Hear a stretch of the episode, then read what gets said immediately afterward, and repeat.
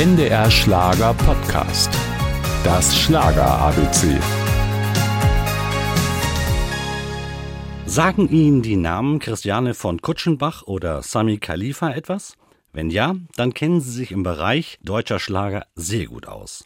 Die beiden gehörten Mitte der 80er Jahre zu den Gründungsmitgliedern der Gruppe Wind und misst man rückblickend den Stellenwert von Wind am Grand Prix, also dem heutigen Eurovision Song Contest, ist sie die erfolgreichste Band Deutschlands. So bestätigt es auch der ehemalige Sänger und Bandmanager Albert Oberlohr. Dreimal für Deutschland dabei und haben eben zweimal 85 und 87 den zweiten Platz belegt mit Für alle und Lass die Sonne. Und das hören wir immer noch quasi Wind, das waren doch die vom Grand Prix und so. Sänger Andreas Lebbing geht sogar noch weiter. Er ist sich sicher, dass der Erfolg bei Wind zumindest bei einem ihrer vielen Lieder vor allem vom Wetter abhängig ist. Sobald der erste Sonnenstrahl im Frühling rauskommt, hört man in den Radios, lass die Sonne in dein Herz. Das ist so. Lass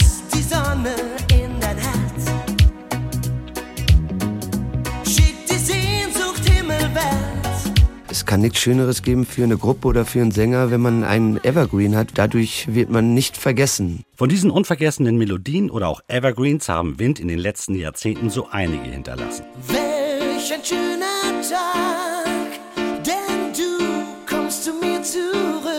Und für den Mut, der die Zweifel und die Angst übersteht.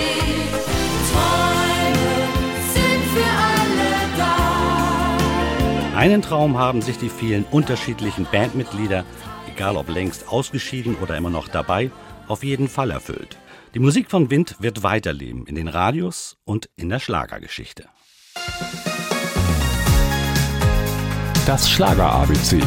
Ein Podcast von NDR Schlager.